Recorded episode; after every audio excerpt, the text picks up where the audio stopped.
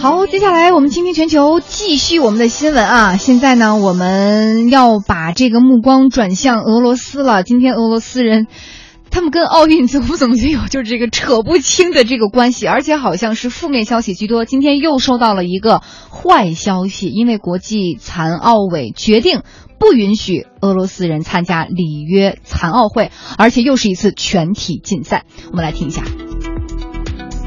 The Russian Paralympic Committee will not be able to enter its athletes into the Rio 2016 Paralympic Games. The Russian Paralympic Committee was informed of our decision earlier today. It is a decision that has placed a huge burden upon all our shoulders. And it's a, and a decision we've had to take in the best interests of the Paralympic movement today and moving forward. Mm. 刚才大家听到的这段话呢，是国际残奥委会的主席克雷文他所说的哈。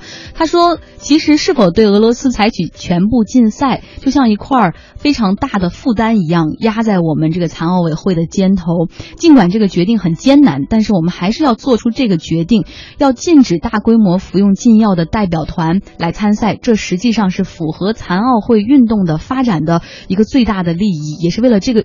运动好，我们才这样做的。嗯，但这个事情上，我们也要有一个小小的疑问，因为之前的时候，呃，里约奥组委是也是做出了一个要让俄罗斯全体禁赛的决定，可是最后我们又发现 三分之二的运动员依然参加了这个比赛，而且中间其实波折还挺多的。那这次残奥会会不会也会有一些变化呢？比较难了，因为当时是这样，是首先呢是这个反兴奋剂机构 WADA 它发布了一个这样的报告，就是说这个俄罗斯有大规模服用。禁药的可能性，而且是 state sponsor，就是说国家来支持他们来服用禁药。当时他们对这个国际残奥委会和国际奥委会提出了建议，就是说你请你们对他们来进行全部的禁赛。那国际奥委会我们知道了，它其实压力是非常之大的。四年一届的奥运会关注度那么高，如果你真的全部让俄罗斯金团不来的话，可能有点太过于政治了哈。那。那所以他们最终做出的决定是由各个单项委员会来决定让不让俄罗斯运动员来。但是呢，我们看到现在国际残奥委会他做出的决定刚好跟国际奥委会是相反的，全面禁赛，谁也别来。那里约残奥会是从九月七号到十八号举行。那俄罗斯残奥会代表团本来是计划有两百六十七名的运动员去参加十八个大项的比赛，那现在全部禁赛的话。尤其是我，我都觉得会有点太 tough 了，就是太过严格了。但是好像我之前看到这个外媒的报道，是俄罗斯的残奥会代表团已经提起了上诉啊，不知道最终的结局是什么，我们也会持续的为大家来关注哈。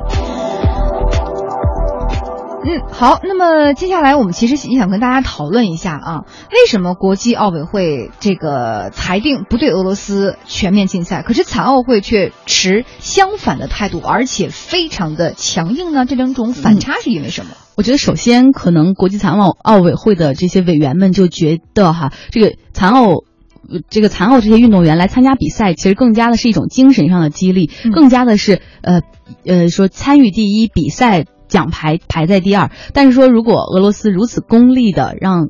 残奥委残奥的运动员们都服用禁药的话，这可能是这项运动无法容忍的。而且我们知道，很多的这残奥会的运动员，他们本身为了维持自己身体的健康，也要服用一些药物。那如果说再加上这种兴奋剂，可能对这些人的身体就会更加的不好，会有很大的负担。